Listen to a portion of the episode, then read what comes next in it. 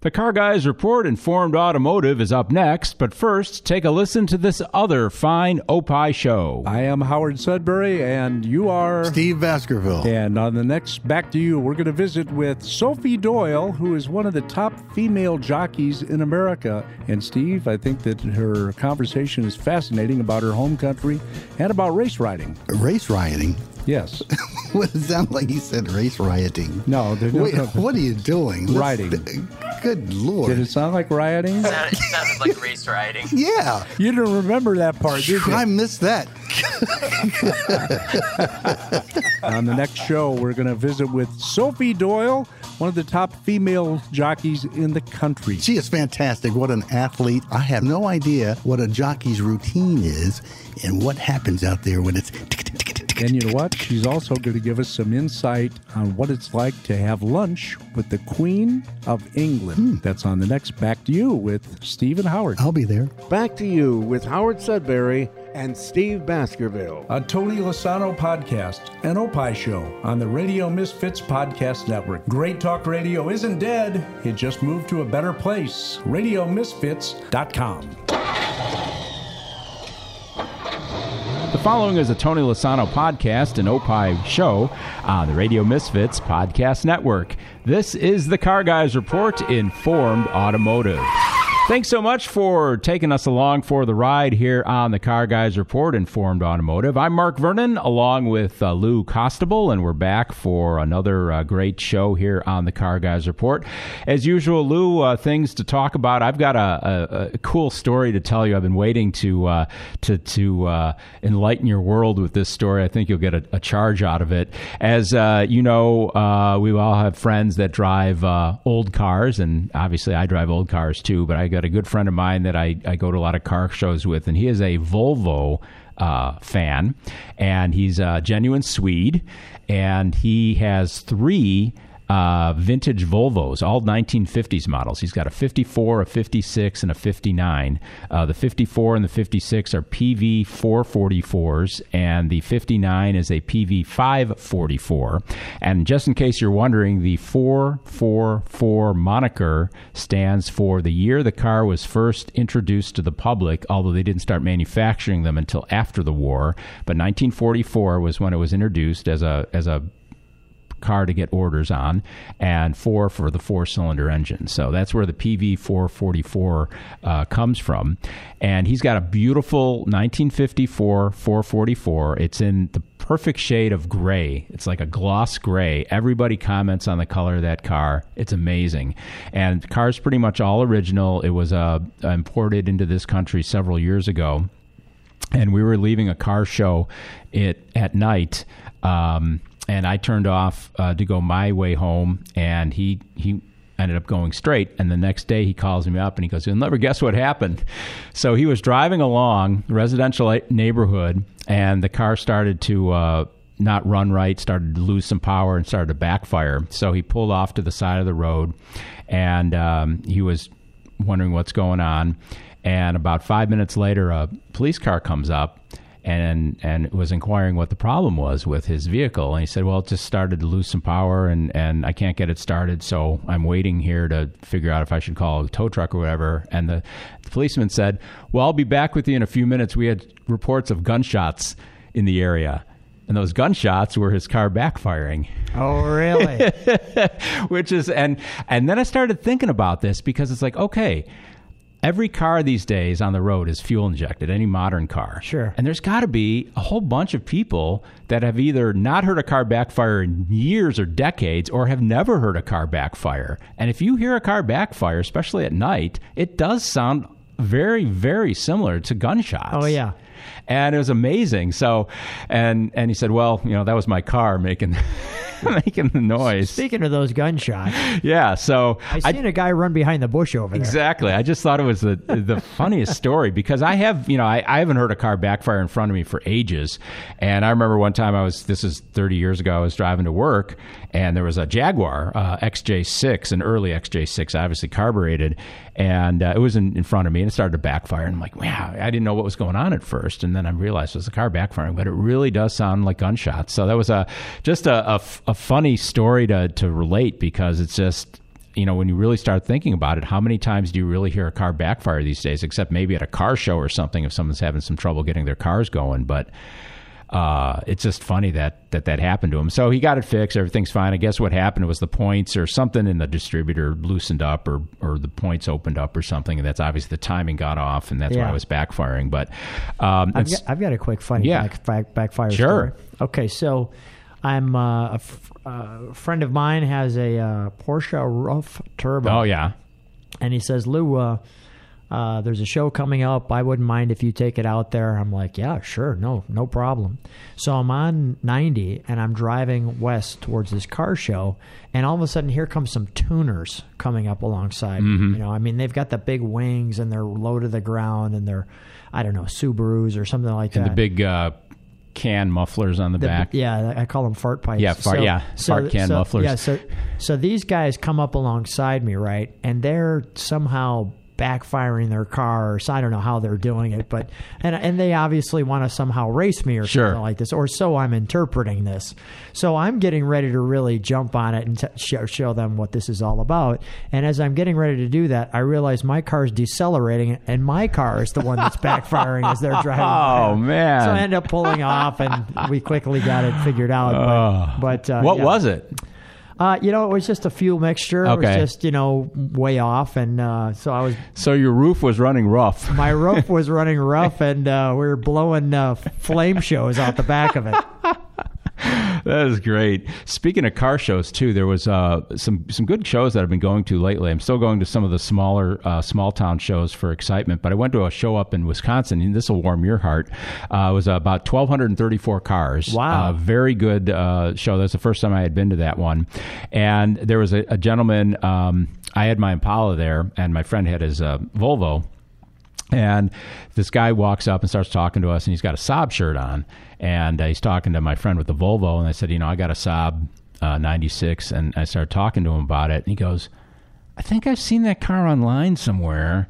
And I said, well, it's been, you know, it's been videoed. It's been a few articles have been run. He goes, the video. That's where I saw it. I saw it in motion. So he saw my car on your channel. I like it. And it was very cool. And he was just so excited. And, and it was really cool to actually meet somebody that had just seen my car out of the blue. And then he meets me in person. And then he knew, obviously, you know, he saw my car on your channel. So it was Yeah, a- on a the neat- YouTube channel, yeah, My Car all Story with Lou. It all came home. Yeah, it was great. Come come on home. I like that. It was cool. That'll be my new tagline.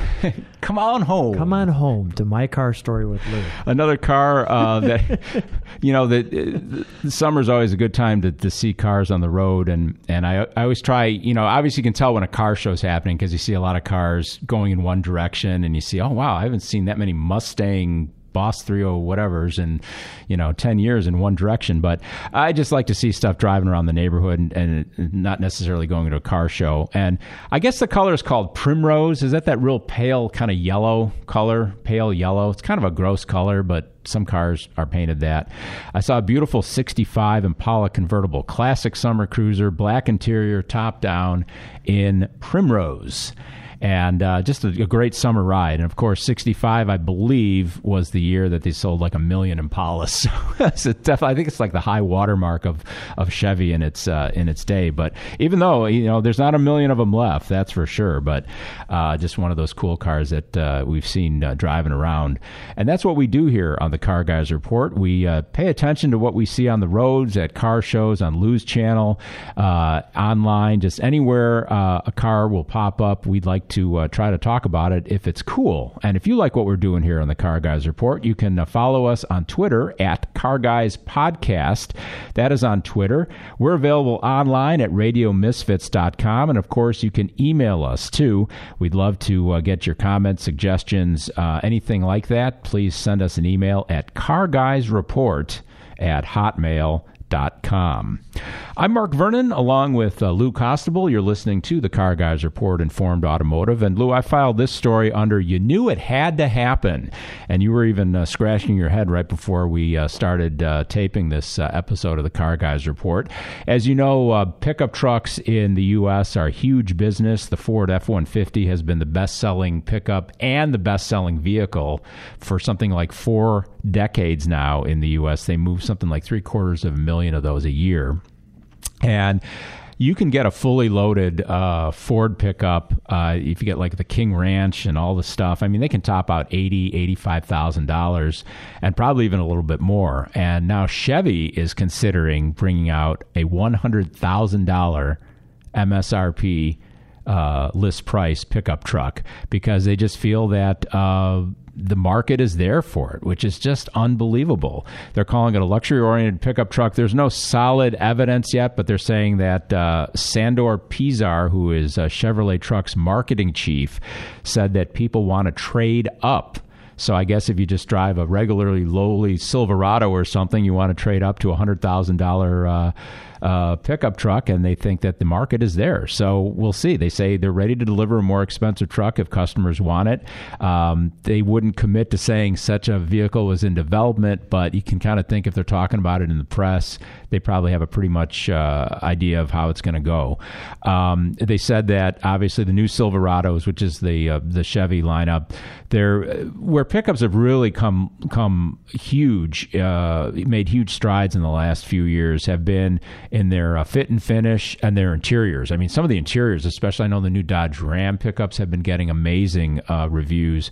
Their interiors are like luxury cars. I mean, they're using fine grade leather, they're using the you know the contrasting stitching. It's got all the the comforts of home and just that's what people want, but that, that that's what the car makers make their money on. So they're expanding. In this case, Chevy is looking at expanding um, their trim packages and engine choices as well with the hundred thousand potential hundred thousand dollar pickup.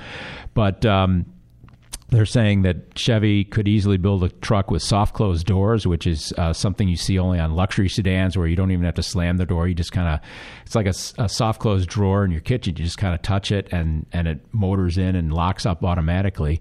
Uh, reclining rear seats, latest safety features, uh, latest electronics, everything like that. But something if you just happen to be walking through your local Chevy dealer one of these days, you might just uh, see that uh, sticker on that uh, Silverado uh, edging closer to the $100,000 mark. And it's funny because $100,000, you know, there's a lot of cars that are in that price range these days. Usually, they're still the luxury cars, but I mean, you can get Cadillacs, Escalades can get close to hundred thousand dollars. The the gigantic Lincoln Navigator uh, SUV is like a ninety or ninety five thousand dollar vehicle. So it's just one of those things. It's the world we live in right now.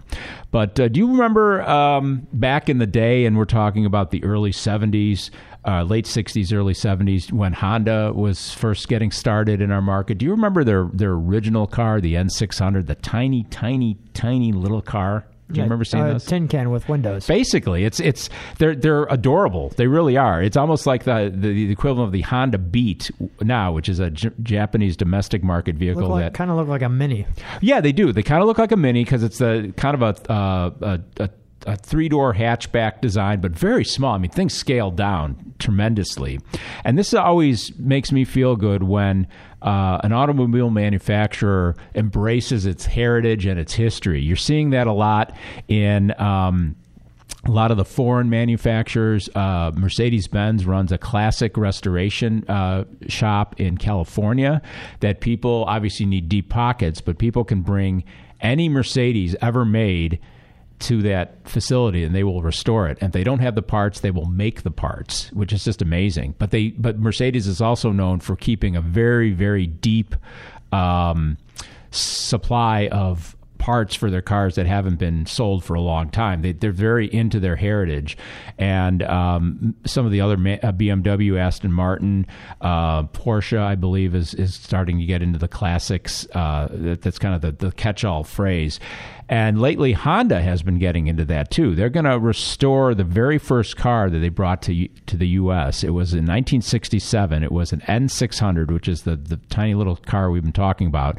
VIN number 001, which is totally cool, and it's um, going to be going to the Honda Museum, but it's going to be uh, fully restored by Honda. The uh, story is. Um, there was a uh, mechanic in Los Angeles by the name of Tim Mings who found uh, this N600 without realizing, you know, what it was, and uh, he finally looked at the VIN number and just kind of started putting two and two together and thought, "Wow, this is the first N600 ever made," and uh, he's done a ton of these as a restoration. So um, Honda is going to take it, restore it, and uh, put it in their museum as a tribute to um, their history. And I think that's great because it's just a, a way that these cars are going to live on for many more people to see in the future because it's just something that you know this was a throwaway car back then. People would never have thought about i'm going to you know keep my n600 till the wheels fall off. But there are very few of them left. And if you ever get a chance to see one definitely check it out because they're really cool looking cars. They're tiny little cars. And that's even before uh, Honda had a reputation for building. You know, a lot of the early Japanese cars in the late '60s and early '70s here, you know, they rusted really badly and they weren't necessarily reliable, and and then and then they kind of changed their game and and got their quality going, and that's kind of what put the the, the thread into the U.S. car market at the point. But we have to take a quick break. The Car Guys Report, Informed Automotive. We'll be right back. Lasano and Friends. I do this podcast. Really? Yeah, you should listen to it. What's it called? Well, Losano and Friends. Lasano and Friends or Lasano and Friends? No, it's Losano. It's totally different. Oh, Yeah. sh- go Yeah. crap. Uh, oh man. It'd be nice if Tony were actually here today for this uh, promo we're doing. No, I think a promo stands on its own better when the star of the show is not in it whatsoever. Are we friends with each other or just Tony? I'm friends on Facebook. Yeah, we're friends on hey, hey, Facebook. quite, quite, quite. But- Well, yeah. Lasano and Friends. Great Talk Radio isn't dead. It just moved to a better place. So is this really a promo? How long are we going? RadioMisfits.com. This is Minutia Men with Rick and Dave. We are happy to have Mark Cuban on the show. Is there a way that we can monetize my daughter's eye rolls? Can you do anything? Can, can you figure that out? So my daughter, I'll let her put on on Sirius XM whatever song she likes. We pull into this half circle when I drop her off, and you know she's ready to get out of the car. I'll say, "I love you, sweetie." Bam, blast it, and you know, and if it's a song I know the words to, then I'm singing along too, and her friends are looking at me and looking at the oh, car. Oh man, there's nothing know? more embarrassing than dad singing along. Oh man, it's like Kiki, do you love me? Tony Lasano podcast and Opie production on the Radio Misfits Podcast Network. RadioMisfits.com. And we're back. Another thing we like to do here on the Car Guys Report, Lou, as you know, we like to talk about uh, cars that have been uh, either for sale recently and sold on auction sites or, or maybe for sale now, uh, like on a site on Hemmings, like Hemmings.com. But uh, we also like to look at uh, Bring a Trailer, which is an auction site that uh, caters to uh, cars, uh, mainly collector type vehicles, special interest. And I always like to see which cars sell there and for what price, because there's some amazing things that pass through that. Through that auction site. And I'm not a big convertible guy. I know you have your Jaguar convertible, but you have it in usually in Arizona where you can enjoy top down motoring. But um, this is a car that I would say it's probably well bought uh, from the uh, buyer's perspective and well sold from the uh, seller's perspective. A 1967 Mercedes Benz 250 SE Cabriolet. So it's the uh, classic um, late 60s, early 70s. Um, I, I don't know if this would be considered because they didn't really have like an E class and an S class then. It's kind of the the bigger convertible Mercedes. It's not the Pagoda. It's not the 280 SL or anything. This car had approximately 80,000 miles on it. Kind of a neat color combination: Havana brown over cream. So kind of a kind of a classy looking color with a brown top. Had some uh, restoration done here and there along the lines. Um, but uh, it's a six cylinder. It's not a V8. If the V8 was in there, it would have commanded a lot more of price. But it sold for, and this isn't cheap. It sold for ninety-one thousand dollars. But I just thought that uh, overall, for a basically, it's a hand built car because they were still hand building cars back then at Mercedes, more or less. And it's a, at the Cabriolet. It's a classic style. It's kind of a neat color. I think the the seller and the buyer did pretty good on that for ninety one thousand. If the little uh, TLC and a you know probably maybe ten grand more or fifteen grand more put into that vehicle, I think you'd have a pretty darn nice car that will only um, appreciate in value. I wish I could say that about my cars. Speaking of that, Lou, does your does your does your Viper appreciate at all? Uh, what's the deal there? I appreciate it every time I drive it. Have you ever checked the prices? I assume it's going up since you've. Uh, Yeah, I, I don't. I, you know, I just get in it and go and just love on it. we're still gonna we're still gonna do a segment on Somebody on can tell me.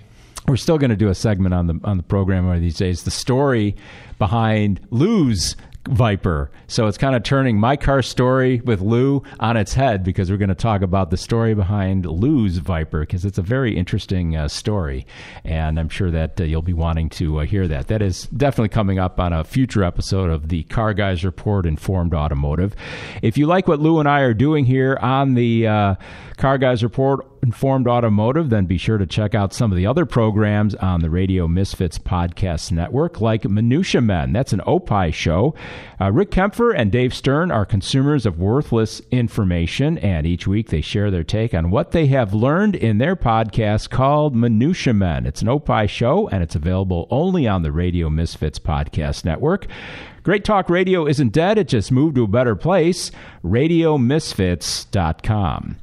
I'm Mark Vernon, along with uh, Lou Costabile. Thanks so much for joining us here on the Car Guys Report Informed Automotive. You know, Lou, as uh, as you as you're uh, well aware, since, especially since you're a Mopar guy, um, Lee Iacocca passed away uh, recently, and there was a lot of uh, tributes and, and well written obituaries about the gentleman. Uh, probably one of the more flamboyant and uh, well known uh, car executives. I would put him in the realm of a, like a John DeLorean, um, a guy that you know totally spoke his mind and um, became actually the face of Chrysler uh, in the 80s. He started appearing in commercials and things like that. And he was also most famous for uh, basically getting a government, they called it a bailout. I don't know if it was a, it was a government loan.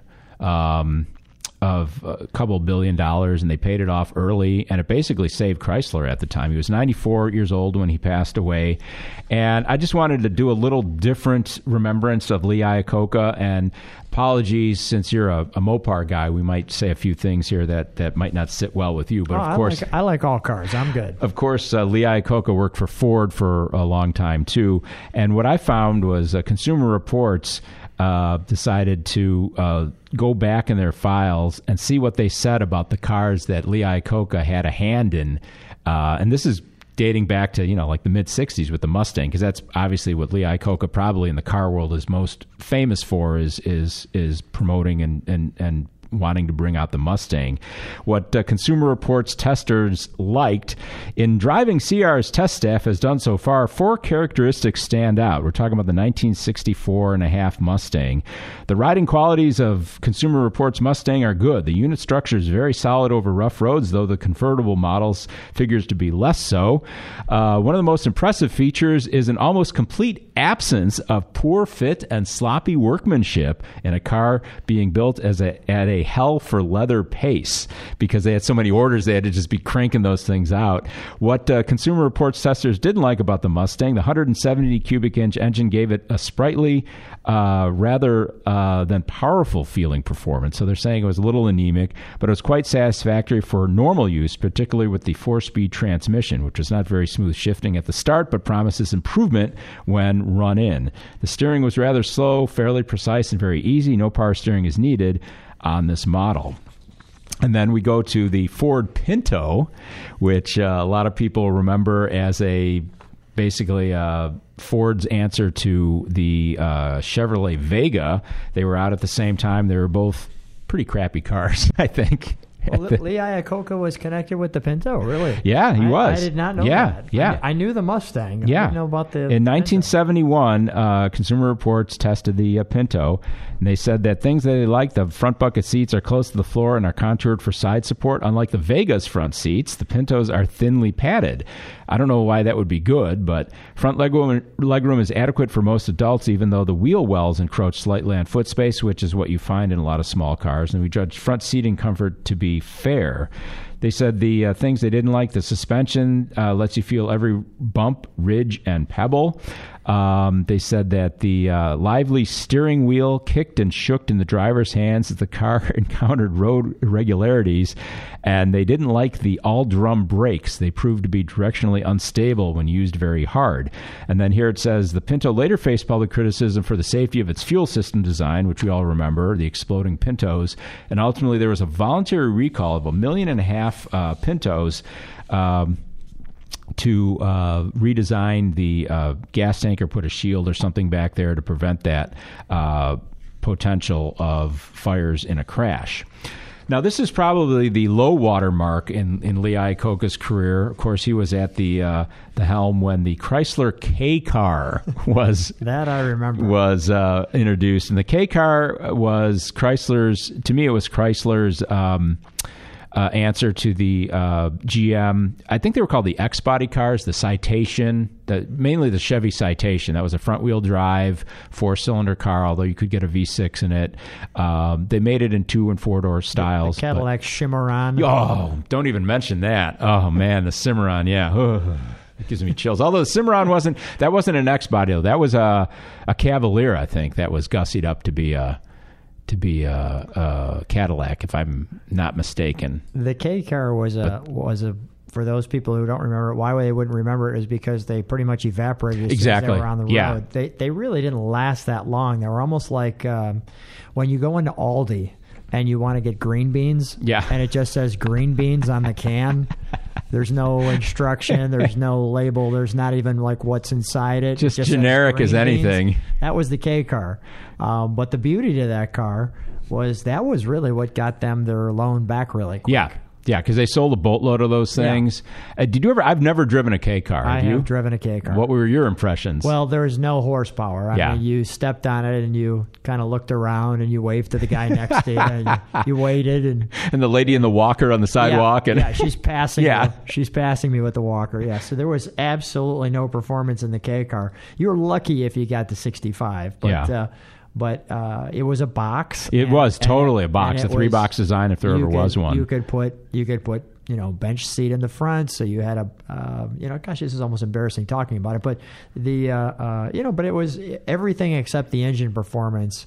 Uh, take a Briggs and Stratton motor, put it in a car, and put four, you know, put windows and two doors on it, and that was yeah, my car. Yeah, and um, they did. Mean, they sold a boatload of them, and again, it's one of these cars that no one ever hung on to. So if you ever see one at a car show or a cruise night these days, as dorky as it may look. Um, that's probably one of the only ones left around because nobody hung on to these things Yeah. and, and they just used them up or they rusted away or whatever. And you just don't. I even can't even remember the last time I saw a K car. Um, but they did say, uh, Lou, the uh, Consumer Reports said that at a steady 55 miles an hour, the K car delivered 31.3 miles a gallon, which is pretty good in 1981.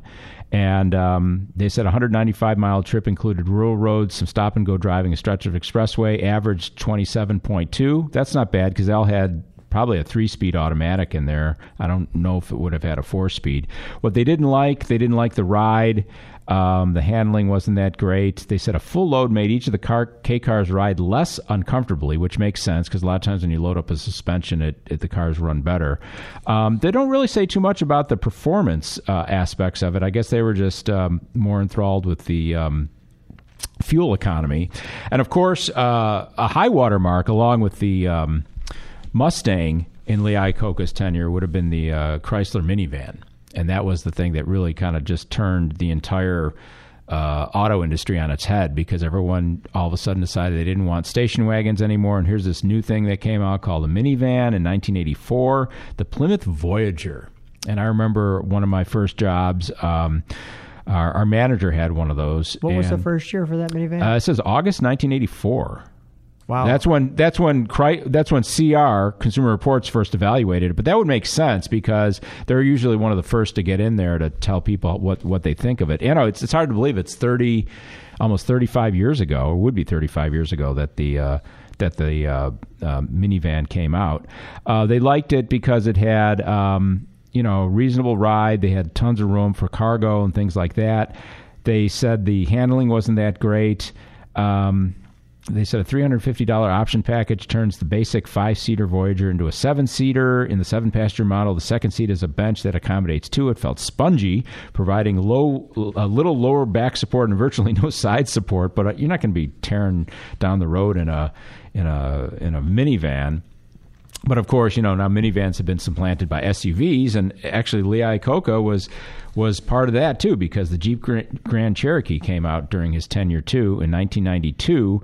Uh, Consumer Reports said they liked the four liter six, which is a great engine in that car, and um, they said it it handles. Um, responsively compared to other SUVs they tested. Again, they didn't like the the ride too much, but it basically a the Jeep Grand Cherokee back then was a basically a truck. Um, so it's not going to uh, handle that great. And then they said our Jeep arrived with, arrived with or developed 12 sample defects. Most serious was the failure of the security power lock door lock system. Even after several trips to the dealer and a visit from factory engineers, the door sometimes still locks on its own when it's closed. And that's in 1993. But uh, that's just a look back on some of the cars that Lee Iacocca had uh, a hand in either directly promoting or while he was um, president of Chrysler Corporation. And uh, I don't know if we'll ever see people like Lee Iacocca and John DeLorean and those kind of rebel type CEOs in the car industry these days. What do you think? Well, a couple of thoughts on Lee Iacocca. I mean, uh, I, I, can remember, I do remember the K car and him marketing it. If you and, find a better car, buy it. That was his his line from the commercials. Well, to your point, it made you feel very American mm-hmm. at the time. It was like, buy this car. We all know we're in trouble as a car industry, and be an American, buy this car. Yeah. I'm going to make it affordable for you, so we can pay these guys back. So. He, he touched your, your heart as you know, to the core. You know, we wanted to do something for the country. We all felt that Detroit was behind at that point, and some of the other foreign car makers caught up, and we wanted to kind of buy American. So it was it was great. He was also we didn't talk about it, but he was also involved in the Viper. I'm pretty sure. Okay. So I think he was grabbing Carroll Shelby and had Carroll Shelby talk a little bit about the modern Cobra, and mm-hmm. in my opinion, that really changed the game because we really didn't have anything that was. I mean, you had the the Trans Am, and you had the Camaro, and the Mustang was the Fox body at the time, which was an which was an okay car. Uh, I had one of those. I enjoyed it. Too bad you don't have it now because they're go, they're going way up in value. Yeah. So, um, but to your point, the um, uh, you know the Viper was you know the modern day Cobra. Mm-hmm. So oh it yeah, was, it was really cool to have that flavor of we're going to go back to doing something crazy, mm-hmm. and that mm-hmm. was great. And uh, you know, every I think every car manufacturer needs a a halo car, as it were. I mean, obviously Chevy's had the Corvette for years, but Chrysler didn't really have anything for a long time, and Ford's got the Mustang. So Chrysler really needed some kind of heritage halo car to really kind of you know show that they're with it and can produce stuff like that. Nowadays, it seems to be it's like the Hellcat you know, because the, yeah the Challenger. Yeah, yeah. Um, another thing we wanted to talk about, and this is interesting too, and, and Lou's actually had some some uh, direct contact with this gentleman. I subscribe to a. Uh, a magazine called Route 66 magazine. It's just about uh, it's it's a quarterly publication and it uh, deals with uh, just anything along uh, the the Route 66 that runs from Chicago to uh, Santa Monica, California. And obviously, it's changed dramatically over the the years, but there's all kinds of interesting things that the magazine writes about. And one of them was the dwarf Car Museum. No, we're not talking about castaways from Wizard of Oz, but uh, we're talking about a gentleman named Ernie Adams, and he's in the Arizona desert, and he's actually built six or seven dwarf cars from scratch and the guy had no, he started doing this like in the 60s. He's still around, and it takes him something like five years to do each car. And when you see these cars, they literally look like a two thirds scale model of a full size vehicle. And he's got a 48 Ford. And it's just amazing uh, the way, or 39 Chevy, I think is what it is. But it's amazing the detail that he gets in these things because they look just like a fully functional automobile. And Lou, you said that you've actually been there um, or driven by or something like that because he's in Arizona? Well, in Arizona, they have a car show that happens every Saturday on uh, Indian Bend Road, I believe it is, at the, the Rock and Roll McDonald's.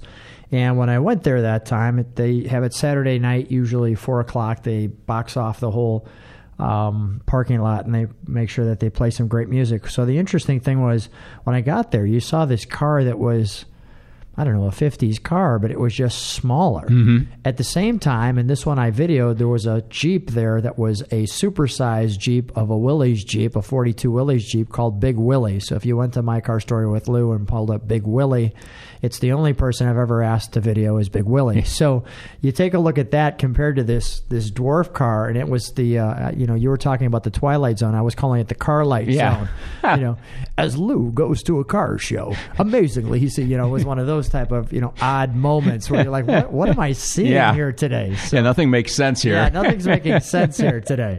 yeah, this guy's amazing. He says uh, each project begins with photographs being taken of a classic car, measurements gauged, and then the process of fabricating every element of the vehicle commences. And this is one guy in the Arizona desert doing this. He creates everything.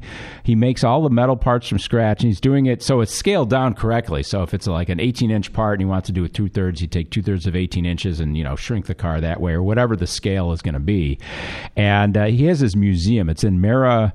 Uh, does it say Maricopa? Um, Yep. Yeah.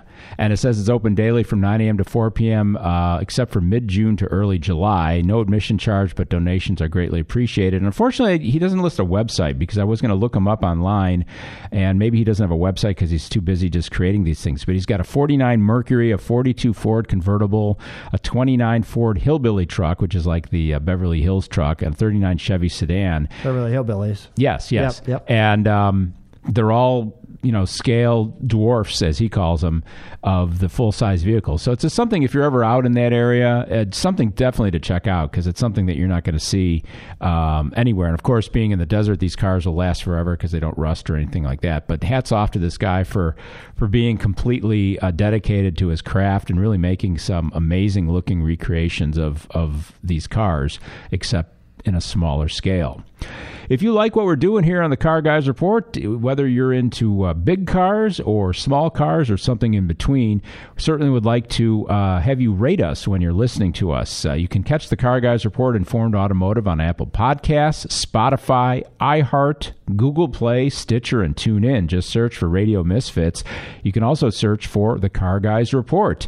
And please uh, take a moment to uh, rate us. We'd love to uh, get some more positive ratings. We're doing quite well on Apple Podcasts with some five star ratings, and we would also like to get uh, your rating as well. And also, while you're at any of those platforms, make sure you subscribe to the Car Guys Report because that way you'll get a notification whenever we're um, adding new content. So you'll always be up to date on our latest shows. And remember that every podcast that you listen to on the Radio Misfits Podcast Network is entirely free, and we're glad to uh, bring you that right here on the Car Guys Report Informed Automotive. I'm Mark Vernon along with uh, Lou Costabile. We always like to uh, dedicate part of the uh, program to what is coming up on Lou's uh, popular YouTube channel called My Car Story with Lou. And obviously, Lou is uh, back from his uh, sojourns out west and out east, and he's got uh, tons of stuff that's going to be appearing on the uh, website or on the uh, YouTube channel um, in the coming uh, weeks and months. Lots to look forward to. But what are some of the things that you'd like to talk about right now, Lou? Okay, so a couple of things on the channel. We're going to play. We've been playing a little game with Sure. Mark. It's called. Now, this is just specifically on my channel. This isn't the overall internet in general. But uh, I'm going to throw three cars at Mark, and he's going to pick which one was the most popular based on the number of. And I was three for had. three in the last were- episode, Yeah, so- you you you uh, you were three for three, so you you you batted hundred. But um, all right, here we go. So uh, in no particular order. I'll do it by date order. In 1957, Chrysler New Yorker convertible in turquoise. Okay. A 69 Mercury Cyclone spoiler Dan Gurney special. Okay. And a 2016 Ford Mustang Mach 1 built to be a Twister special edition. Twisters. What's a what's a twister special? Does it have the, the colored dots from the game? It does not have the colored dots from the game. The Twister special would have like an actual look-alike sticker that looks like a Twister. Uh, Oh, oh, okay. Yeah, and- yeah, and- yeah. And it's usually yellow. Yeah. And it was uh, originally in '69, but I'm going to talk about that too in a second. But Oh man, that's a tough one because um, I know the classics don't get as much love as they should, at least initially. Um, and sometimes the new cars do well, and sometimes they don't. Um, I'm going to go out on a limb and say the Twister. The Twister was the worst. Really? Twister had Wow. 900 views. Wow, so. I blew it there. Yeah, the 2016 Ford Mach 1 Twister Special Tribute. And personally, the car was great. Yeah. I mean, this guy put some, you know, really nice cues on it and really creative. I mean, you know, to get me to, you know, I, I literally jumped off my my uh, uh, you know, tripod to, to, to check it out. Okay, so we didn't get we're 0 for one. All right, so what do you think number uh, one is between the 57 Chrysler New Yorker and the 69 Mercury Cyclone Dan Gurney special? I'll go with the New Yorker. The New Yorker is the number one. Okay. So you're you got your number you're two for you got two out of three on this one. So the 57 Chrysler New Yorker had 20,100 Wow. views, and the Cyclone had 3,004 views. So All right. gave you a nice spread there.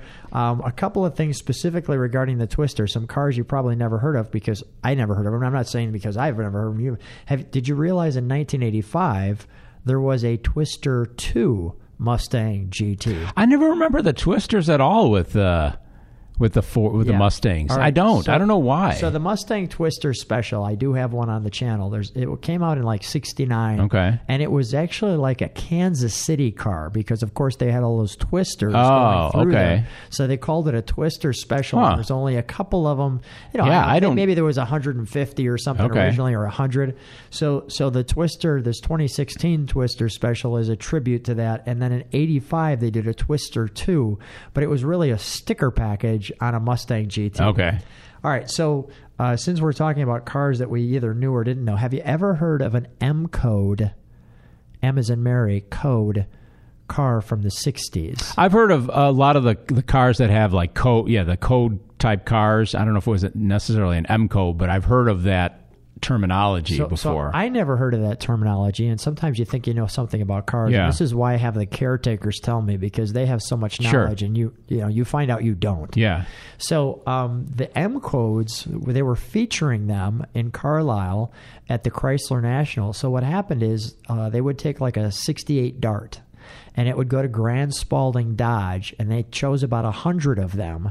I think there was actually 52 of the uh, uh, Cudas, the Barracudas, so the 69 Barracuda, right before it became the popular 70 design. So in 69, it would be a 440 Cuda Wow. they would stuff a 440 if they check the proper Okay. M Yep. code Mhm. box. And the same thing with this Dart, it would go to Grand Spaulding. Now, what it was called a Dart GTS. I think it was Grand Touring Sure. Sport. Yeah. Yeah. I've seen those. But uh, uh, uh, Mr. Norm changed it to a GSS. Okay. So for Grant Spaulding Special.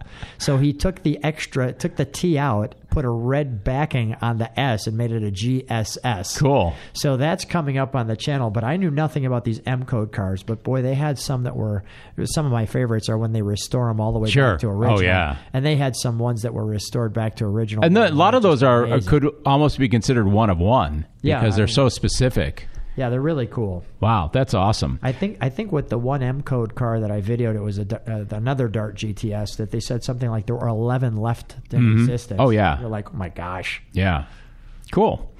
Well, um, just make sure to check out Lou's channel uh, as well when you're done listening to the Car Guys Report Informed Automotive. Lou is on YouTube at uh, My Car Story with Lou. And uh, closing in on, can I say it yet or not? Sure. You're, you're closing in on 60,000 subscribers. Yeah. Should be That's middle great. Of, middle of August. Good, good. Great uh, congratulations on that. Thanks. Coming up on the next episode of the Car Guys Report, we'll uh, talk a little bit about why body shop costs continue to increase. I always uh, am interested in every time I check in on my uh, Firebird, I start talking to the body men there, and they tell me all kinds of stuff like why stuff costs so much these days to repair, and some very interesting insight there. Also, something that Lou is getting all excited about. I don't know, I can't remember if any of his cars were on the list. I think one of them might have been, but eight collector cars that are on the rise. We'll uh, be talking about that on the next episode of the Car Guys Report, Informed Automotive. Thanks so much for uh, spending some time with us today. Certainly appreciate having you along for the ride. Special thanks to executive producer Tony Lasana with opishows.com. Opie is hippo, spelled backwards, O P P I H shows.com. Distributed by Ed Silha with Radio Misfits. Great Talk Radio isn't dead, it just moved to a better place. RadioMisfits.com.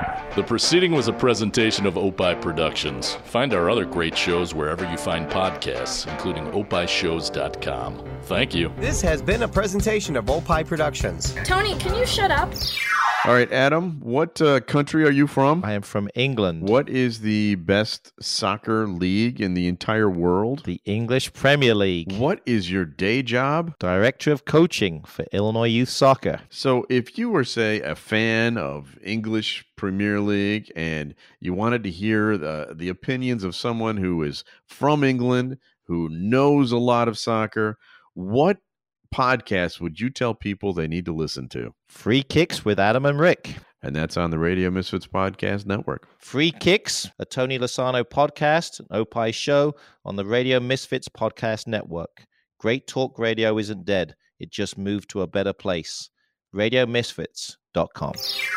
Radio Misfits promo take 24. Guys, um, we are part of Radio Misfits Podcasts Net.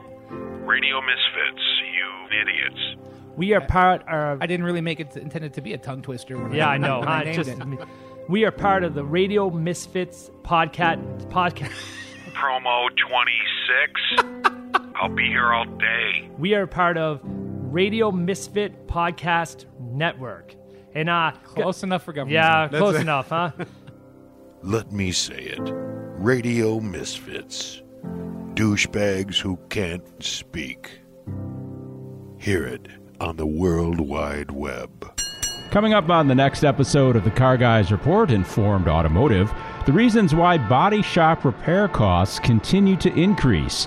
Plus, we'll take a look at eight collector cars that are on the rise. I'm Mark Vernon. Join me and Lou Costabile for these stories and more on the Car Guys Report, a Tony Lasano podcast, an Opie production on the Radio Misfits Podcast Network.